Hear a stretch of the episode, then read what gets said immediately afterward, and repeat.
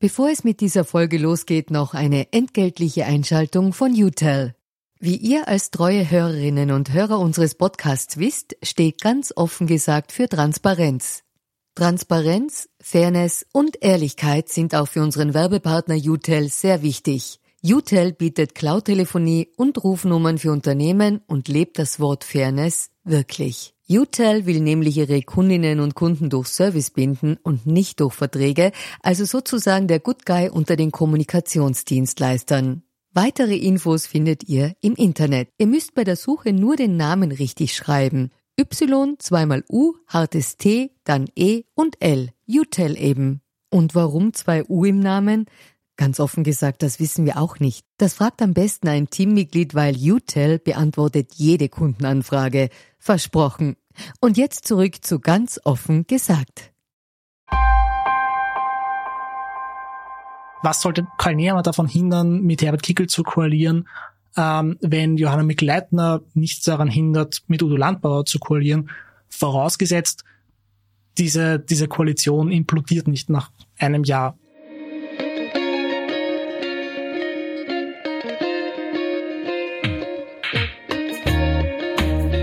Herzlich willkommen bei Ganz offen gesagt, dem Podcast für Politikinteressierte. Mein Name ist Stefan Lasnik und mein heutiger Gast ist Sebastian Fellner, Redakteur beim Standard und Niederösterreich-Experte. Mit ihm analysiere ich die Wahlen in Niederösterreich. Wir blicken zurück auf die Vorwahlzeit, analysieren das Ergebnis, beleuchten die Koalitionsverhandlungen, die Rolle von Landeshauptfrau Mikl Leitner und fragen uns, wie es in Niederösterreich jetzt weitergeht und welche Folgen die Wahl für die Bundespolitik haben wird.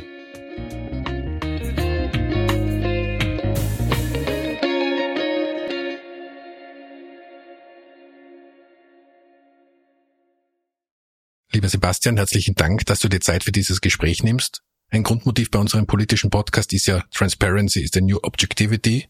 Und in diesem Sinne beginnen wir unseren Podcast immer mit der inzwischen traditionellen Transparenzpassage, also woher wir uns kennen, warum wir uns wie in unserem Fall duzen und ob du aktuell für Parteien oder deren Vorfeldorganisationen tätig bist.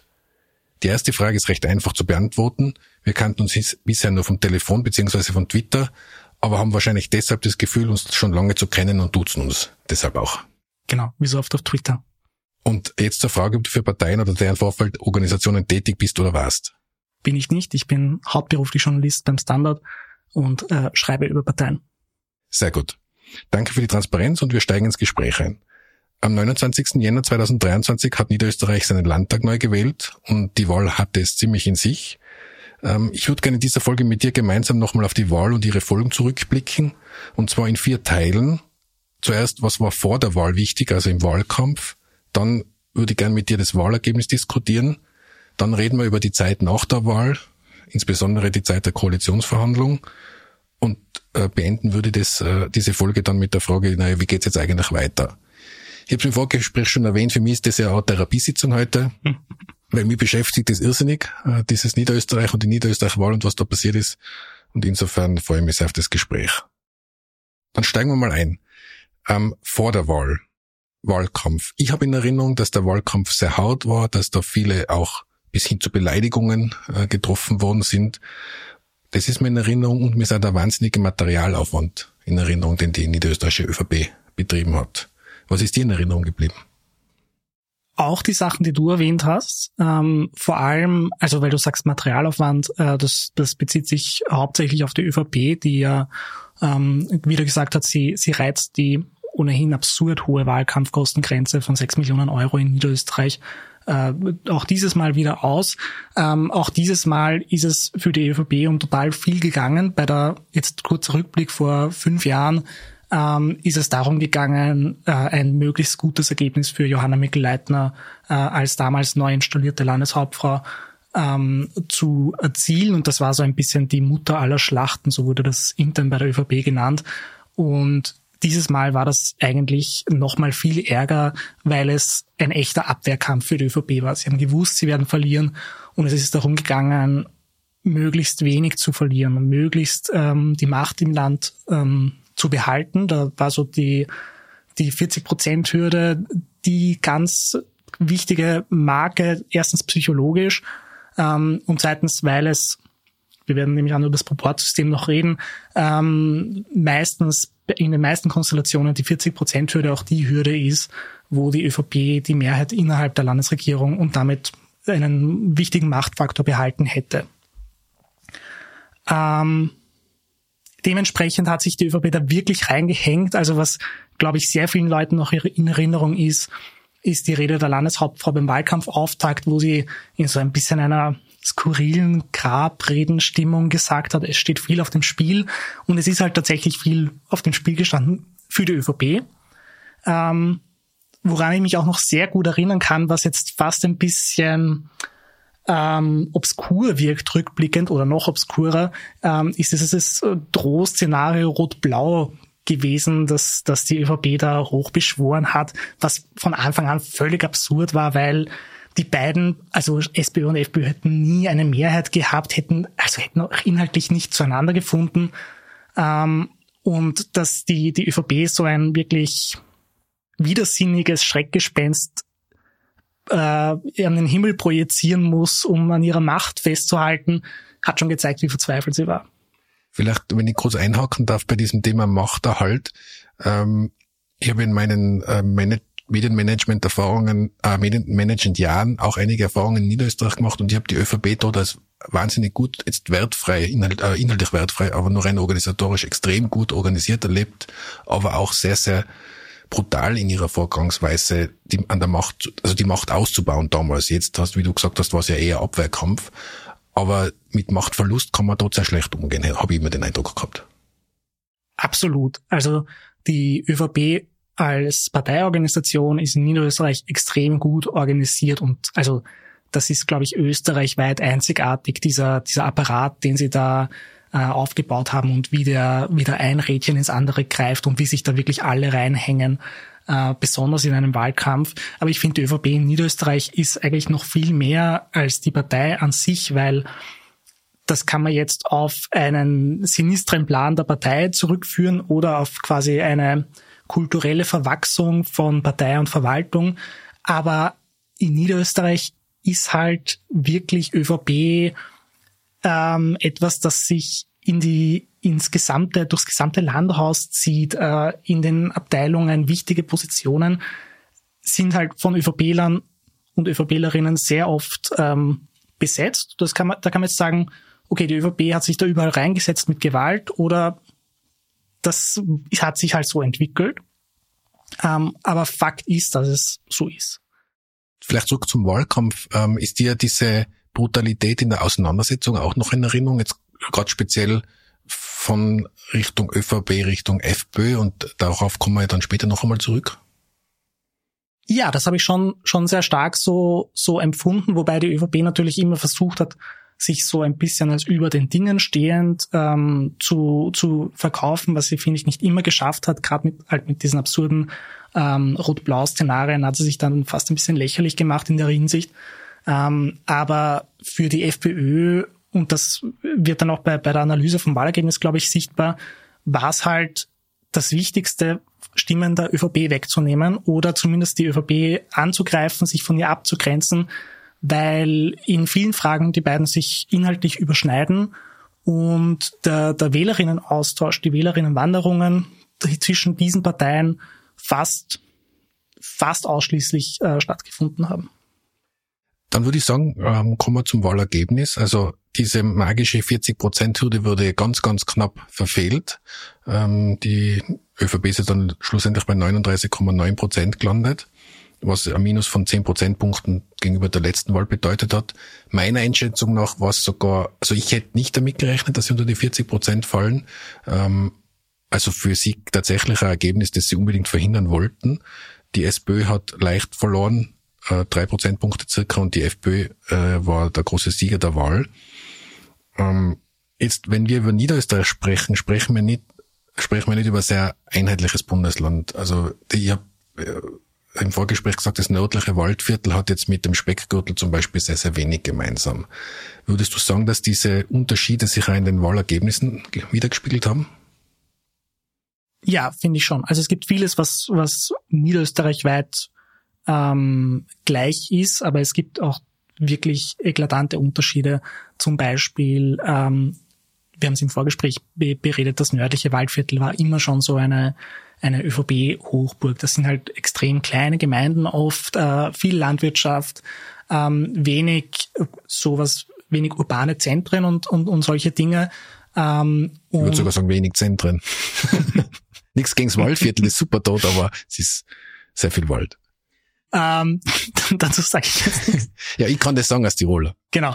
Ähm, auch vor allem wenig Berge insgesamt in Österreich. Ähm, und dann halt äh, die, die, die Speckgürtelgemeinden, wo Grüne und Neos ähm, vergleichsweise stark sind, äh, was quasi ihre einzige wirkliche Machtbasis, soweit man den beiden Parteien sowas in Niederösterreich äh, zusprechen will, äh, haben.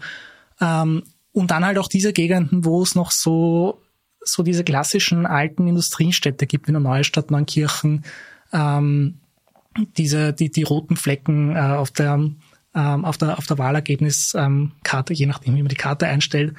Ähm, da so, da gibt's noch so ein paar verbliebene SPÖ-Hochburgen, die aber in den letzten Jahren auch extrem nachgelassen haben. Ähm, du nimmst Bezug auf, auf die Wahlanalyse, äh, auf die Wahl Ergebniskarten. Ich werde in den Shownotes auch verlinken, weil ich das wirklich hochspannend finde. Ich habe die jetzt auch vor mir liegen. Man sieht da zum Beispiel, also wenn man jetzt auf die Bezirke schaut, sind alle Bezirke schwarz, also überall hat die ÖVP äh, die Mehrheit errungen. Wenn man dann schaut auf die Städte, auf die Städte und Gemeinden, da wird es schon ein bisschen anders. Da gibt es eben diese roten Flecken, wie du sagst, speziell an der Südbahn. Ähm, und was ich da sehr spannend gefunden habe, ist, wenn man jetzt schaut, wer, ist, wer hat bei der Wahl den zweiten Platz belegt, auf der Karte ist es so gut wie alles blau, also sprich die mhm. FPÖ hat äh, fast überall den zweiten Platz gemacht. Es gibt aber auch Gebiet rund um Wien, äh, wo die FPÖ nicht gewonnen hat. Da sind wir wieder im, was du gemeint hast, im Speckgürtel eher und im Süden. Ähm, also in diesen Gebieten hat die FPÖ war nicht so stark, aber sonst im restlichen Niederösterreich ist eigentlich fast alles blau. Genau. Das ist auch das, was, was für die ÖVP so schmerzhaft war, nämlich auch in einer langfristigen Betrachtung, was ist in fünf Jahren, was ist in ähm, zwei Jahren bei der nächsten Gemeinderatswahlen, äh, bei der nächsten Gemeinderatswahl, ähm, diese, diese kleinen Gemeinden, gerade so zum Beispiel im, im Waldviertel, da hat die FPÖ extrem zugelegt und dort hat die, die ÖVP wirklich verloren oft. Ähm, und das macht natürlich einer, einer Partei wie der ÖVP, die sehr auf diese kleinen Gemeinden immer gesetzt hat, ähm, extreme Sorgen. Äh, also ich, ich erinnere nur an Altmelon, wo die FPÖ, glaube ich, das stärkste Ergebnis ähm, eingefahren hat, dass sich quasi komplett von, von schwarz äh, zu blau gedreht hat. Oder auch so Gemeinden wie Allensteig, ähm, Rapottenstein. Ähm, das, das ist wirklich ähm, ein, ein, ein schmerzhaftes Ergebnis gewesen für die für die ÖVP, dass sie in diesen wirklich klassischen kleinen ÖVP-Gemeinden so stark verloren hat. Eben weil dort ja diese Struktur eigentlich in den letzten Jahren immer perfekt gegriffen hat, die du davor beschrieben hast. Genau, das sind halt, das sind oft Gemeinden, wo es nur ÖVP-Gemeinderäte gibt. Ähm, und da fährt die, die FPÖ plötzlich ein Ergebnis ein, das Richtung 40 Prozent manchmal geht. Ich finde interessant, dass du das jetzt erwähnst, weil wie du auch richtig gesagt hast, ähm, die Einschätzung teile, das sind ja Dinge, die durchaus nachhaltig wirken können. Weil wenn das einmal funktioniert, dann funktioniert es vielleicht auch ein zweites Mal und bedeutet auch, dass diese alt hergebrachten Machtmechanismen vielleicht nicht mehr so gut funktionieren. Ja, absolut. Und ähm, wenn wir nachher über die, die Wahlmotive auch reden, ähm, das eine Wahlmotiv, ähm, das ich mir zumindest herausdestilliert habe aus dieser Wahl, ist eine eine eklatante Ablehnung des Establishments. Und ich meine, in Niederösterreich ist nichts so Establishment wie die ÖVP. Da finde ich ja spannend, aber gehen wir gleich zu dem Thema Wahlmotive, weil du das jetzt schon angesprochen hast. Ähm, da gibt es ein paar Dinge, die ich da der Wahl äh, der Wahlanalyse, der, von, die da die Sora gemacht hat im, Namen, im Auftrag vom ORF. Ich werde das auch noch in den Shownotes verlinken. Da finde ich ein paar Zahlen sehr interessant und eine davon ist, ähm, dass die, die du jetzt bereits angesprochen hast, dass nämlich bei der bei der Frage, warum Leute die FPÖ gewählt haben, ist an dritter Stelle die Korruption. Das habe ich jetzt wirklich sehr witzig gefunden, dass bei der in der FPÖ-Wählerschaft äh, dieses Motiv, wir sind gegen die Korruption, so hoch hoch angesiedelt ist. Aber es hat wahrscheinlich eher mit dem zu tun, was du gesagt hast. Also weniger wahrscheinlich mit dem Blick auf die eigene Partei oder die Vorgänge früher, sondern eher mit dem mit Ablehnung des Establishments ja, korrupt sind immer die anderen. Und gerade bei in, in, im FPÖ-Publikum ist es, glaube ich, relativ ähm, einfach zu sagen, naja, erstens ist Ibiza wahnsinnig lang her, zweitens sind die handelnden Personen ja nicht mehr bei der Partei, drittens, was haben sie schon wirklich gemacht und viertens, hat nicht dem Strache irgendwer doch Liquid Ecstasy ins Getränk gemischt. Ähm, da, ist, da ist die FPÖ-Basis, glaube ich, sehr ähm, vergebungsgeneigt ähm, und die FPÖ-Kampagne gegen Johanna Mikl-Leitner hat offenbar extrem gut gewirkt, weil die haben sie als korrupt hingestellt und die FPÖ hat sich sehr stark, ähm, was mich am Anfang gewundert hat, auf diese Landesrechnungshofprüfungen draufgesetzt, auf diese Insachatten-Affäre, von der ich am Anfang geglaubt habe, das wird doch ähm, quasi an der Basis von der FPÖ ähm, nicht wahnsinnig gut, gut ziehen, weil wer, wer versteht denn dann schon diese Geschichte mit den Inseraten und die gehen zu parteinahen Unternehmen und dann am Ende ist es bei der Partei.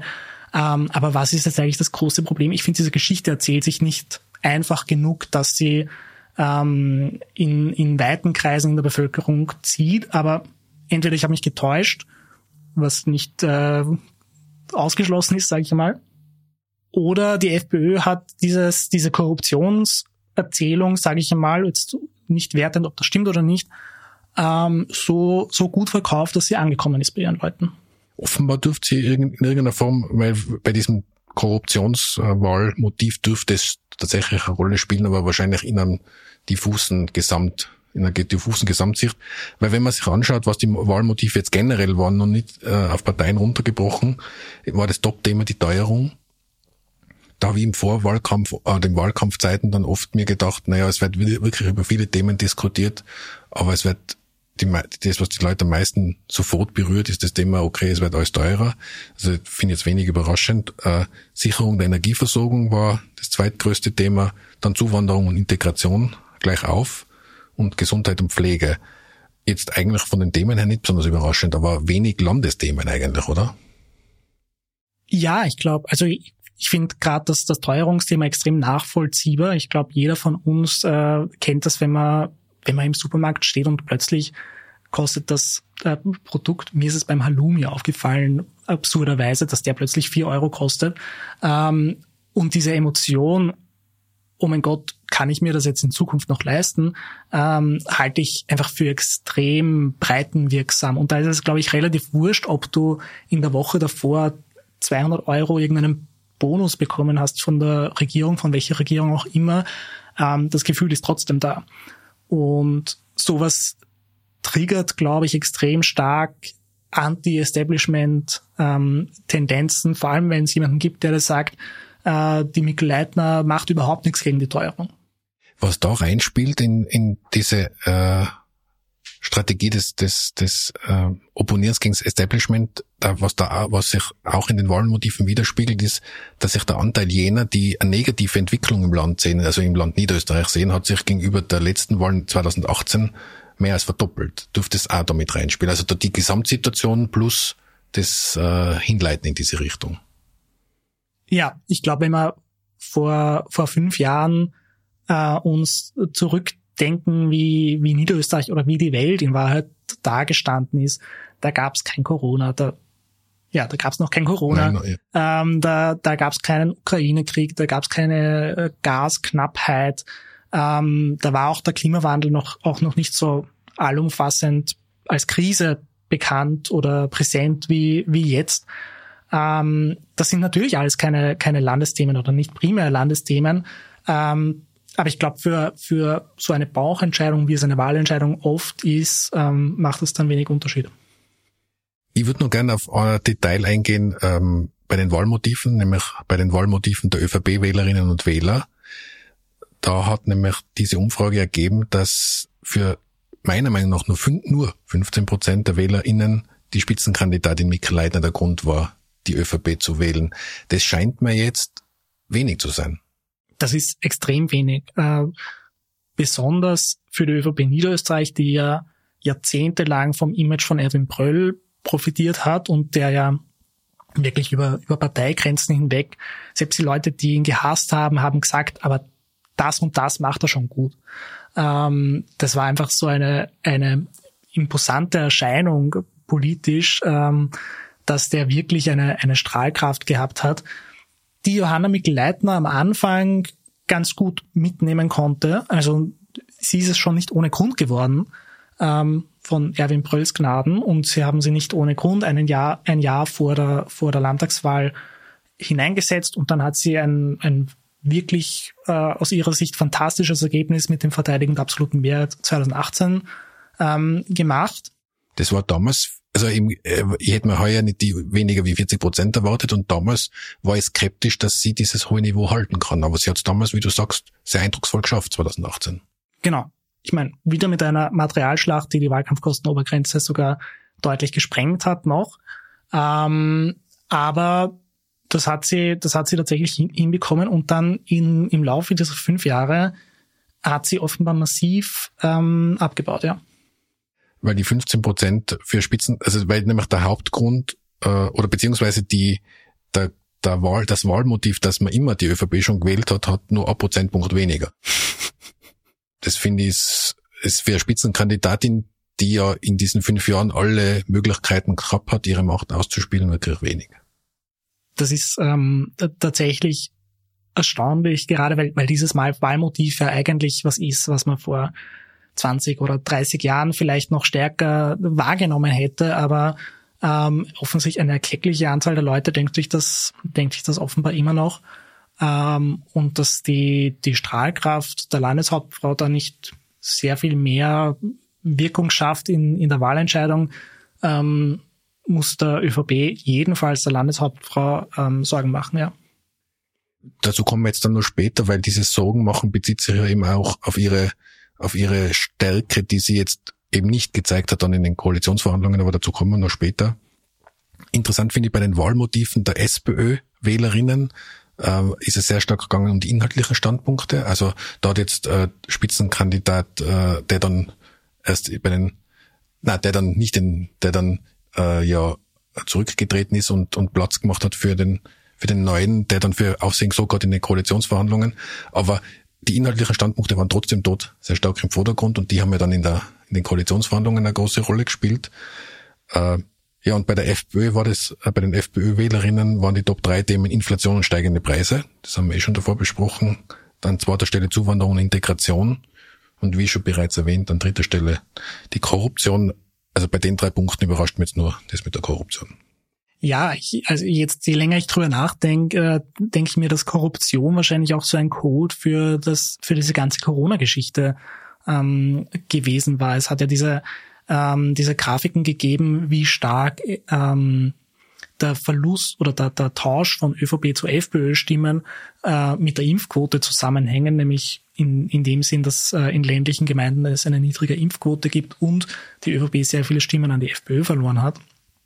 Ähm, das ist natürlich, also ich, das ist eine Korrelation, es ist noch keine Kausalität, aber ich glaube, dass Johanna Mikleitner sich in dem im Corona-Management ähm, da zumindest sehr stark an, an Zuspruch verloren hat bei Leuten, die tendenziell bis sehr Corona-skeptisch sind, impfskeptisch sind.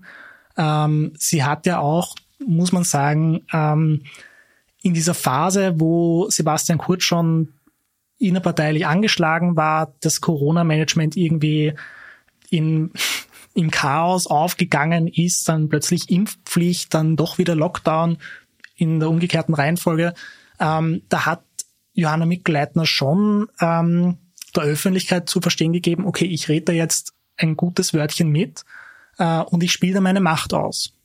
Und die Art, wie sie ihre Macht ausgespielt hat im Corona-Management, ist offensichtlich sehr, sehr vielen Leuten sauer aufgestoßen. Ähm, das ist übrigens in der Analyse der Tirol-Wahl ist, sind ähnliche, also nicht so extreme, aber auch ähnliche Effekte aufgetreten, dass es eine Korrelation gegeben hat zwischen, zwischen ähm, Impfskeptikerinnen und, und Leuten, die dann von der ÖVP zur FPÖ gewählt haben. Also das war auch ein Tiroler Phänomen, aber nicht so ausgeprägt wie in Niederösterreich. Ähm, ist dir sonst noch was äh, aufgefallen jetzt beim Wahlergebnis, wenn wir uns das Wahlergebnis nochmal anschauen? Was mir tatsächlich ähm, jetzt in der nach nach Nachbetrachtung aufgefallen ist, ist, wie vollkommen bedeutungslos die MFG geworden ist. Und ich finde, das erzählt so ein, ein gutes Stück dieser Geschichte. Äh, eine Partei, die ähm, bei den Gemeinderatswahlen in Niederösterreich oder bei der Gemeinderatswahl in Weidhofen oder Ips noch extrem stark war und auf dieser Corona-Welle, Corona-skeptischen Welle sehr gut gesurft ist, ähm, ist jetzt vollkommen bedeutungslos. Und ähm, warum? Weil die FPÖ die, diese gesamte Skepsis ähm, geschafft hat, vollständig aufzusagen. Und ich finde, das, ähm, das sagt eigentlich sehr viel über dieses Ergebnis aus. Und wahrscheinlich ist diese Mischung aus, wie du davor gesagt hast, man ist einmal gegen das Establishment, man ist gegen die Regierenden, gegen das, gegen die, die, die an der Macht sind. Das hat sich natürlich, diese, da hat sich eine ganz große Schnittmenge ergeben mit dem Corona-skeptischen, also den Corona-Maßnahmen-Skeptikern, sagen wir es mal so. Ich glaube tatsächlich, dass das so eine Schwarzpulver-Funken-Kombination ähm, war, dass da sehr viele Dinge, die tief drin geschlummert sind in den Menschen, die halt dann die vor Corona halt noch ÖVP gewählt haben, weil sie es vielleicht immer schon gewählt haben oder weil es halt für sie das geringste Übel war, plötzlich mit der Impfpflicht, glaube ich, ähm, und mit der Art, wie sich jetzt für Niederösterreich gesprochen die Landeshauptfrau da hervorgetan hat, ähm, eine, eine Hemmung überwunden haben, die FPÖ zu wählen. Mhm. Das ist eigentlich eine gute Überleitung zur nächsten Phase, äh, zur Phase der Koalitionsverhandlungen. Zu dieser Phase gibt's ja zwei äh, Wahrnehmungen oder, oder Schilderungen oder Erzählungen. Die eine ist, ähm, die ÖVP sagt, sie hat als erstes mit der SPÖ gesprochen und die hätte, die hätte ganz unnachvollziehbare und unerfüllbare Forderungen gestellt und daraufhin hat man diese Verhandlungen abgebrochen und ist mit, den F, ist mit der FPÖ in Verhandlungen gegangen. Was ist denn deine Einschätzung, was da passiert ist nach der Wahl? Ich war leider nicht dabei. Ähm, ich finde das sehr spannend, einmal bei so Regierungsverhandlungen ähm, als stiller Teilnehmer ähm, dabei sitzen zu können. Ich fürchte, sie werden Journalisten vom Standard nicht teilnehmen lassen. Aber du kannst dir nächstes Mal fragen. ich ich probiere es. Ähm, ich kann es mir auch nur quasi aus dem zusammenreimen, was mir die unterschiedlichen Seiten erzählt haben und was ich selbst für, für plausibel halte. Ähm, ich halte es für sehr plausibel, dass die ÖVP am Anfang in diese Gespräche hineingegangen ist mit so ein bisschen dem Mindset, okay, wir beschließen ein paar Überschriften, ähm, wir beschließen das, was in der Landesstrategie sowieso schon drinsteht und dann tun wir quasi so, so weiter und wir sind alle nett zueinander. Ähm, dass die, ich finde es auch plausibel, dass die SPÖ-Verhandlerinnen und Verhandler, ich glaube, es waren allerdings nur Männer, ähm, sehr anders hineingegangen sind in dieses Gespräch, nämlich mit der Einstellung, okay, die ÖVP hat eigentlich nur uns als Koalitionspartner und sie brauchen uns so dringend und jetzt bringen wir echt mal äh, Dinge durch, die wir schon lange haben wollten. Und der Wechsel von äh, in der Parteispitze bei der SPÖ Niederösterreich hat sich auch seinen Teil dazu beigetragen, oder dass die Verhandlungen anders abgelaufen sind, als man vielleicht vermutet hat. Also der Wechsel von Schnabel zu Hergovic. Da bin ich mir gar nicht so sicher, Nein. weil ich, ich glaube, dass ähm, auch Franz Schnabel schon im, im Vorfeld der Wahl, der hat gewusst, er will ein bisschen verlieren und die ÖVP will sehr stark verlieren und die und hat, so wie viele andere auch, geglaubt, dass die FPÖ als Koalitionspartner nicht in Frage kommt. Ähm, und so wie ich Franz Schnabel einschätze, wäre er ähnlich ähm, in diese Verhandlungen hineingegangen, nämlich auch ähm, eben mit der Einstellung, jetzt habe ich einen, wirklich einen, einen Hebel und äh, jetzt fahre ich denen ein bisschen in die Parade. Und äh, diese Erzählung, dass, dass, dass die ÖVP der SPÖ gesagt hat, konkretisiert einmal eure Forderungen auf fünf wesentliche Punkte und das haben sie dann gemacht und das sei ihnen dann später vorgeworfen worden, dass das quasi fünf unerfüllbare Punkte waren. Und äh, könnte es auch, eine zweite Frage dazu, könnte es auch damit zusammenhängen, dass es für die ÖVP auch ungewohnt war, dass jemand so selbstbewusst gegenüber sitzt und sagt, ich möchte jetzt da auch mitmischen? Also ich glaube zu 100 Prozent, dass die ÖVP nicht damit gerechnet hat, dass das echte, harte inhaltliche Verhandlungen ähm, werden. Und natürlich haben die, zumindest in Niederösterreich, nie, nie so halt Verhandlungen geführt, wo du, wo du nicht reingehst und sagst, okay, wir müssen uns irgendwas ausmachen, aber wir werden uns sowieso sicher einig, weil wir haben die absolute. Ähm, das war sicher Neuland äh, für die.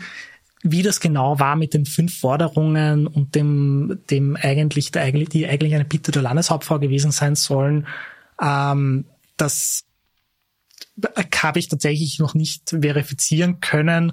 Ähm, das war auch zu dem Zeitpunkt, wo ich auf die Idee gekommen bin, eigentlich auch schon wieder, waren schon wieder Old News, weil da war, da waren die Verhandlungen schon abgebrochen. Wie gesagt, ich, ich, ich bin sehr, das ist eben etwas, was mich sehr beschäftigt, äh, warum, warum diese Verhandlungen dann so einen, un, einen ungewöhnlichen Ausgang genommen haben und in, der, in, einer, in einer Zusammenarbeit SPÖ, FPÖ geändert haben. Und wie gesagt, eine meiner Theorien ist, dass, und du hast jetzt auch gesagt, dass es, dass sie sicherlich überrascht waren von der Art und Weise, wie diese Gespräche geführt worden sind.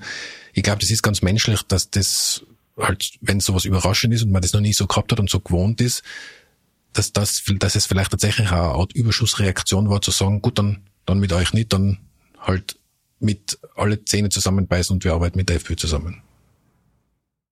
Alles, was ich gehört habe ähm, aus den aus den verschiedenen Parteien, auch aus der ÖVP, ist, dass da extrem viel ähm, persönliche Kränkung dabei war, nämlich auch von Johanna Mikl-Leitner, auch von wesentlichen Teilen des ähm, des Verhandlungsteams.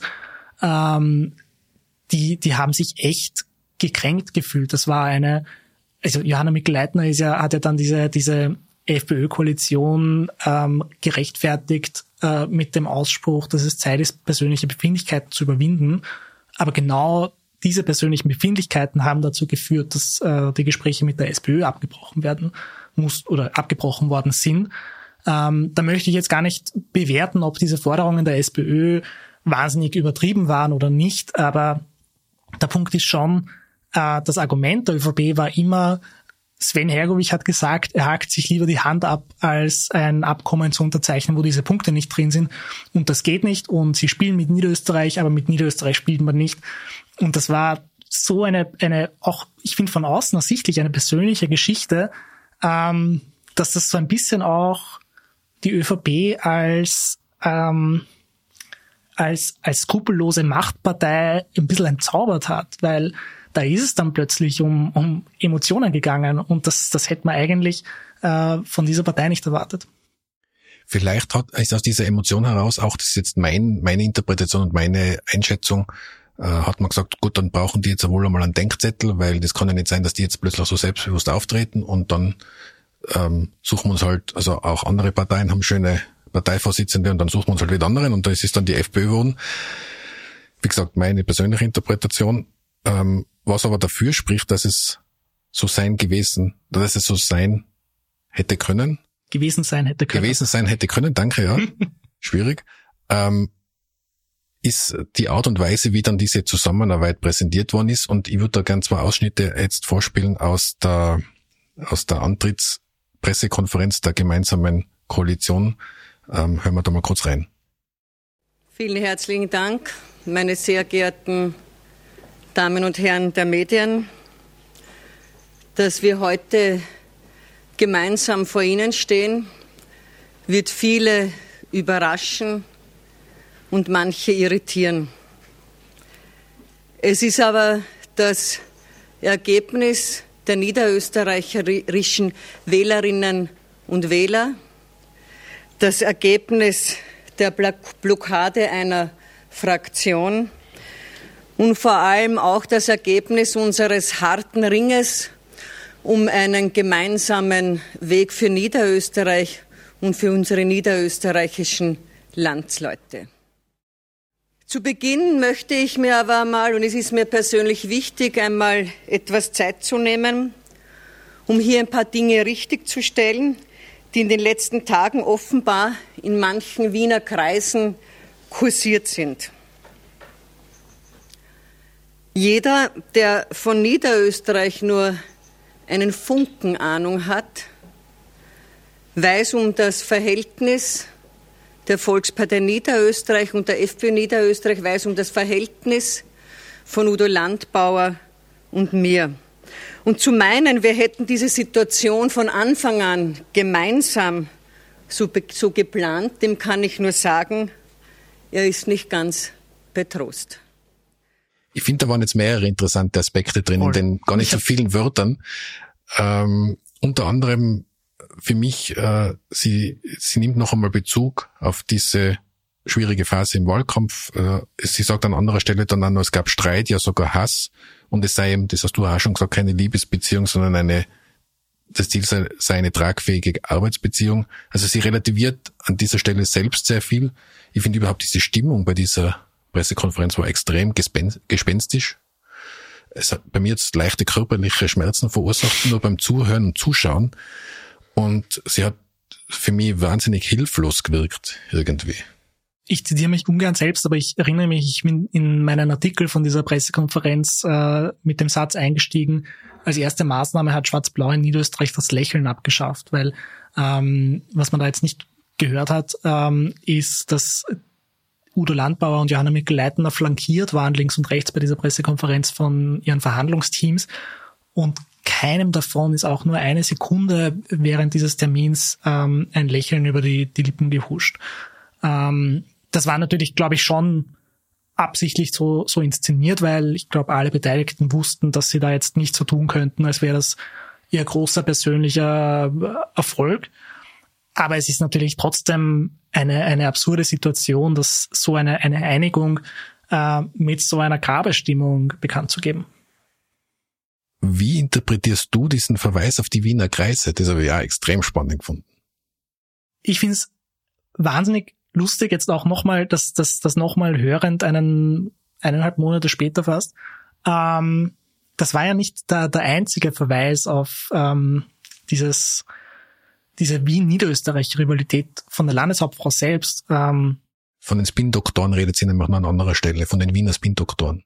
Ja, und auch, ich glaube, sie hat auch sogar die Wiener Redaktionen irgendwie ähm, erwähnt und der Gipfel war dann, wie ein, ein Kollege von Puls 24 ähm, eine irgendeine Frage gestellt hat. Ähm, zum Thema Verkehr, glaube ich. Zum Thema Verkehr, genau. Ähm, ob's, ähm, wie denn die, der, der öffentliche Verkehr oder wie die Klimaziele eingehalten werden sollen mit diesem Programm oder wie, sowas in die Richtung. Also inhaltlich relativ harmlos, finde ich. Und sie ist damit eingestiegen, äh, zu sagen, ich weiß ob ihres Akzents nicht, ob sie Niederösterreicher sind. Ähm, und dann erklärt, dass es in Niederösterreich halt keine U-Bahnen gibt, ähm, weil sie verschwiegen hat, dass die U-Bahn in Wien ja auch irgendwann mal von jemandem gebaut worden ist. Ähm, und das finde ich, also meine, meine Interpretation von dem Ganzen war, ähm, dass dieser Tabubruch, diese Kränkung auch durch die SPÖ äh, in Johanna Mikl-Leitner irgendeine, irgendein ein, ein tief in ihr schlummerndes ähm, Provinzialismus-Gen äh, getriggert hat, ähm, weil sie plötzlich diesen Konflikt zwischen Niederösterreich und Wien, das schwarze Niederösterreich, das rote Wien, ähm, wieder heraufbeschwört und da, da so rein polarisiert, finde ich ohne Not eigentlich, weil beide Bundesländer haben, finde ich, in den letzten Jahren davon profitiert, dass sie in vielen Fragen zusammengearbeitet haben, dass sie diese Hürden überwunden haben. Es gibt ja einen, einen wahnsinnigen Austausch zwischen Wien und Niederösterreich. Es ist vollkommen lächerlich, äh, da eine Rivalität heraufzubeschwören, aber ich, sie ist jetzt offensichtlich wieder da. Die, die, die Spritzer-Sessions mit zwischen Häupl und oder von Häupl und Bröll sind ja legendär. Also da hat es ja immer zumindest eine Achse gegeben, die man, wenn es wenn's drauf ankommen ist, genutzt hat. Ja, ich, und ich meine, nach wie vor haben die beiden Länder ja ähm, die gemeinsam oder gemeinsame politische Interessen, wie äh, also ich meine, das sind gerade aktuell hauptsächlich Straßenbau und Flughafenausbau, die jetzt klimapolitisch ähm, zumindest umstritten sind. Ähm, aber die werden sich ja weiterhin in irgendeiner Form austauschen müssen, werden sie auch. Ähm, aber diese, diese Kränkung, die die Leasinger Partie, wie die ÖVP Niederösterreich das SPÖ-Verhandlungsteam jetzt rückblickend gerne nennt, verursacht hat, ähm, dürfte etwas ausgelöst haben. Äh, nur zur Erklärung für, für diese, diesen Leasinger Partiesager. Ähm, das ist halt jetzt die Erzählung von der ÖVP, dass da lauter rote Wiener in die SPÖ Niederösterreich gekommen sind und geglaubt haben, ohne was vom Land zu verstehen, als müsste man irgendwie 90 Jahre in Niederösterreich gelebt haben, um da politische Ideen zu haben, ähm, da reingegangen sind und versucht haben, ihre, ihre Agenda oder sich zu profilieren, damit sie dann später in einer, bei einer roten Regierungsbeteiligung wieder im Bund ähm, Ministerämter bekommen. Ähm, das ist die Geschichte, die sie erzählt haben und die sie jetzt auch, auch weiterhin erzählen ähm, dass da gar keine echten Niederösterreicher bei der SPÖ verhandelt hätten. im Arbeitsübereinkommen selbst ist ja sehr, sehr stark, finde ich, die Handschrift der FPÖ zu erkennen. Das sieht man schon am Eingangskapitel, wo es um die Corona-Themen geht. Ähm, ist das jetzt nur so transportiert worden, weil oder ist das, äh, würdest du das auch so beurteilen, dass das Arbeitspaket oder dass die Ö dass man sich nur schwer äh, rausfinden, dass man nur schwer rausfinden kann, wo eigentlich die im Paket die Positionen der ÖVP gut vertreten sind? Oder ist das nur überlagert worden von zum Beispiel von diesem Kapitel über Corona? Also ich glaube teils, teils. Einerseits war die FPÖ in einer sehr guten Verhandlungsposition, um ihre Dinge durchzubringen. Die hat sie auch gebraucht, weil sie ihren Wählerinnen und Wählern ja irgendwie verklickern musste, dass sie jetzt doch mit Johanna Mikl-Leitner zusammenarbeiten, obwohl sie immer versprochen haben, das nicht zu tun, weil Johanna Mikl-Leitner weg muss, weil sie es nicht kann. Zitat Udo Landbauer. Ähm, ja, dieser Trick mit der, bei, der, bei der Wahl mit dem Rausgehen und so ist ja wirklich. Ich meine, das ist Augenauswischerei, das, das wissen auch alle Beteiligten. Sie hätten sie, da hätten sie sie auch gleich wählen können. Das hätte ich zumindest ehrlicher gefunden ähm, im Rahmen der Unehrlichkeit eines gebrochenen Wahlversprechens. Ähm, aber ungültig zu wählen, damit äh, die Stimmen der ÖVP reichen, damit sie eine einfache Mehrheit unter den unter den Abgeordneten hat, die eine gültige Stimme abgegeben haben, das ist lächerlich und das wissen alle Beteiligten. Ähm, aber dementsprechend musste die FPÖ natürlich ähm, ein paar Leuchttürme aus ihrer Sicht ähm, einbauen und da ist das Corona-Kapitel das Wichtigste. Ähm, das Integrationskapitel glaube ich, da musste sich die ÖVP nicht mal groß ähm, verbiegen, weil sind zwei rechte Parteien, die, ob die ÖVP jetzt noch ein bisschen rechter ist, ist ja, glaube ich, mehr oder weniger egal. Ähm, und dann die Sache, dass es, dass es halt so eine starke blaue Handschrift hat, ist schon noch eine, ein bisschen eine Wahrnehmungsfrage, weil das, wenn man Niederösterreich ein bisschen kennt, die Teile, die nicht ÖVP-Handschrift sind, halt sehr viel stärker sieht ähm, auch die Teile, die nicht drinstehen äh, und die einfach weitergemacht werden wie bisher, ähm, sind in Wahrheit halt die ÖVP-Handschrift, weil eine, eine Partei, die die letzten, also seit 1945 dieses Land geprägt hat. Ähm, Kann jeder selber ausrechnen mit Deutschland. Genau. ich bin ja kein, das ist kein Mathematik-Podcast. Ähm, also wenn die ÖVP seit 1945 dieses Land prägt und ohnehin eine konservative Partei ist, dann ist das weiter wie bisher ja in Wahrheit das Parteiprogramm. Ähm, und dementsprechend sind all diese ein bisschen ähm, hohlen Phrasen, die dazwischendurch immer großflächig drinstehen von so Sachen wie weitere Forcierung des XY-Programms, ähm, das ist halt die ÖVP-Handschrift. Und wenn wir jetzt zum letzten Teil unseres Gesprächs kommen, nämlich was bedeutet das jetzt für die Zukunft, ähm, würde ich gern bei dem Thema Michael Leiden noch kurz bleiben. Ähm, ich glaube nämlich, dass die, diese, diese, auch diese Pressekonferenz mehr langfristige Folgen haben wird, als man vielleicht auf den ersten Blick erkennen kann, weil du hast davor schon geschildert, es war, es ist es stark darum gegangen, diese Stärke zu behalten. Die hat sich jetzt schon im Wahlergebnis nicht mehr so ausgedrückt wie früher. Auch die absolute Mehrheit ist natürlich weg gewesen. Und das habe ich jetzt nicht als Führungsstärke wahrgenommen, was dann danach passiert ist und was zum Beispiel auch bei dieser Pressekonferenz passiert ist. Und ich, ich befürchte fast für die Johanna Mikl-Leitner, dass das ihre Wählerinnen und Wähler, aber auch der ein oder andere Funktionär oder die eine oder andere Funktionärin auch so sehen wird. Ja, also aus meiner Sicht hat sich Johanna Mikl-Leitner mit dieser Koalition extrem beschädigt, ähm, weil erstens inhaltlich ist die, ist die Koalition mit der FPÖ ein, ein Tabubruch. Es gibt ist, ist aus meiner Sicht die, die, die rechteste Landespartei der FPÖ, die es in den letzten Jahrzehnten gegeben hat. Die FPÖ ist wirklich vor allem seit Corona kontinuierlich ähm, nach rechts gerückt, auch was so diese äh, Instanzenkritik, äh, der, der Angriff auf wesentliche Einrichtungen unserer Demokratie wie, die, wie den VfGH ähm, oder den Bundespräsidenten betrifft, ähm, hat sich da immer weiter radikalisiert. Und mit so jemandem zu koalieren als vermeintlich staatstragende oder landestragende Partei wie die ÖVP, ähm, das, das bleibt dir jetzt bicken, glaube ich. Ähm, und dann stimme ich mit dir überein, dass sie halt auch ähm, ein bisschen sowas wie eine fehlende Souveränität in diesen Verhandlungen bewiesen hat. Weil mein, mein Lieblingsgedankenspiel ist, was hätte sie denn gemacht, wenn die FPÖ ihr Wahlversprechen gehalten hätte und diese Koalition verweigert hätte insgesamt?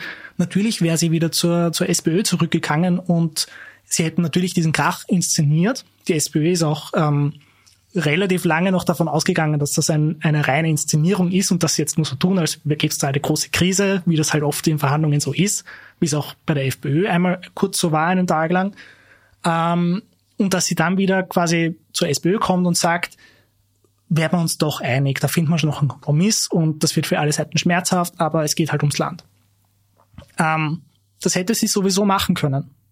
Und sie hat es nicht gemacht, sondern sie hat eben möglicherweise äh, mehrheitlich aufgrund dieser persönlichen Kränkung und aufgrund dieser, ähm, dieser Enttäuschung auch von der SPÖ ähm, sich der FPÖ zugewandt und das bleibt, äh, glaube ich, also meine Einschätzung ist, dass es quasi der, dass es der, der, der Anfang vom politischen Ende von Johanna Mikl-Leitner als Landeshauptfrau ist. Also diese Einschätzung würde ich teilen. Ähm, und jetzt vielleicht, also übrigens zur, für unsere Hörerinnen und Hörer nur ein Hinweis.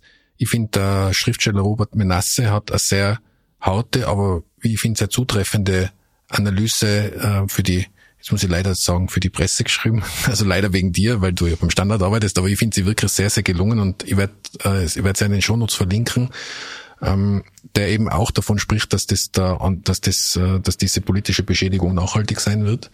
Und ich finde, er argumentiert das auch sehr schlüssig. Letzte Frage, ähm, wie, wie, wie ist deine Einschätzung, wird es Auswirkungen auf die Bundespolitik haben? Und in Klammer, die ÖVP Niederösterreich ist ja sehr stark auch bundespolitisch tätig, weil viele ihrer Pro früheren oder jetzigen Proponenten in der Bundespolitik sehr stark mitmischen, angefangen vom Bundeskanzler.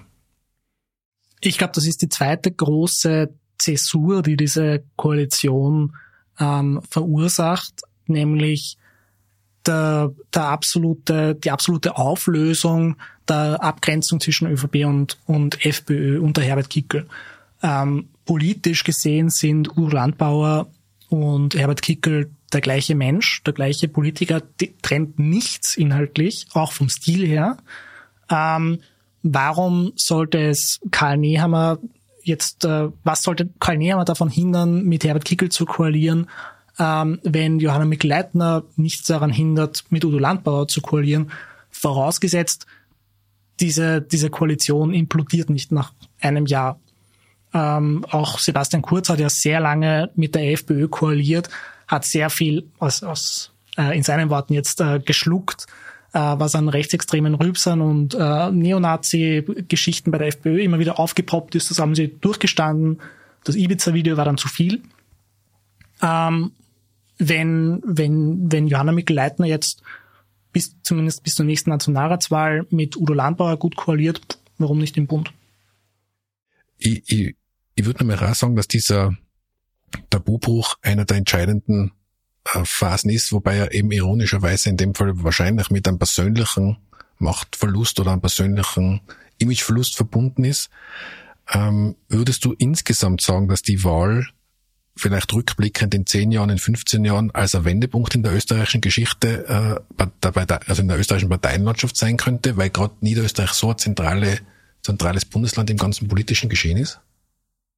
Ich glaube schon, dass zumindest die Leute, die sich detailreich dann mit der, mit der jüngeren österreichischen Geschichte auseinandersetzen, dass, dass diese Koalition, diese Wahl ähm, als sowas wie ein Wendepunkt ähm, gelesen werden wird ähm, es hängt natürlich extrem viel an der Frage, wie die Bundes-ÖVP mit dieser neuen Möglichkeit, sage ich jetzt einmal, ähm, umgeht und wie die nächste Nationalratswahl ähm, ausgeht. Äh, wer weiß, wie man das in, in drei Jahren dann äh, dann sieht, vielleicht war Schwarz-Blau, hat die, den Weg für die Ampel im Bund äh, geebnet. Ich glaube, der, der Blick in die Zukunft ist immer schwierig.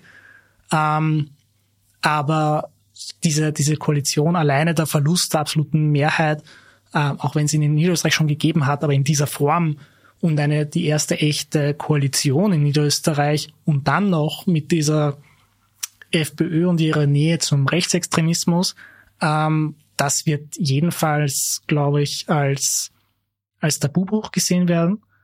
Und ähm, was auch immer es dann auslöst, in welche Richtung, ähm, glaube ich, glaube ich, muss man es dann auch so bewerten, ja. Gut. Also mir hat das Gespräch sehr geholfen. Wie ich gesagt habe, es, mir war wichtig, das auch noch einmal mit jemandem aufzuarbeiten, der sich gut auskennt. Lieber Sebastian, herzlichen Dank für deine Zeit und deine Analyse. Danke für die Einladung.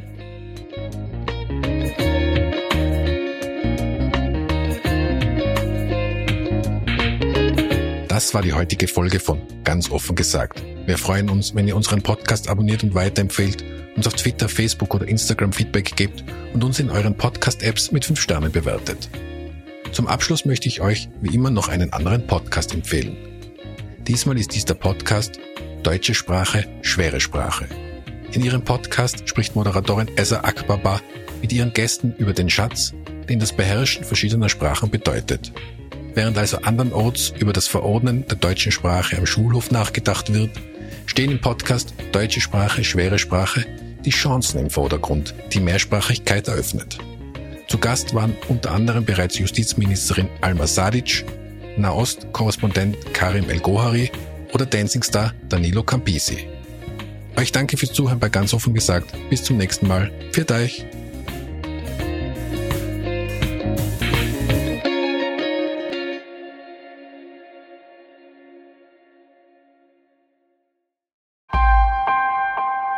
Missing Link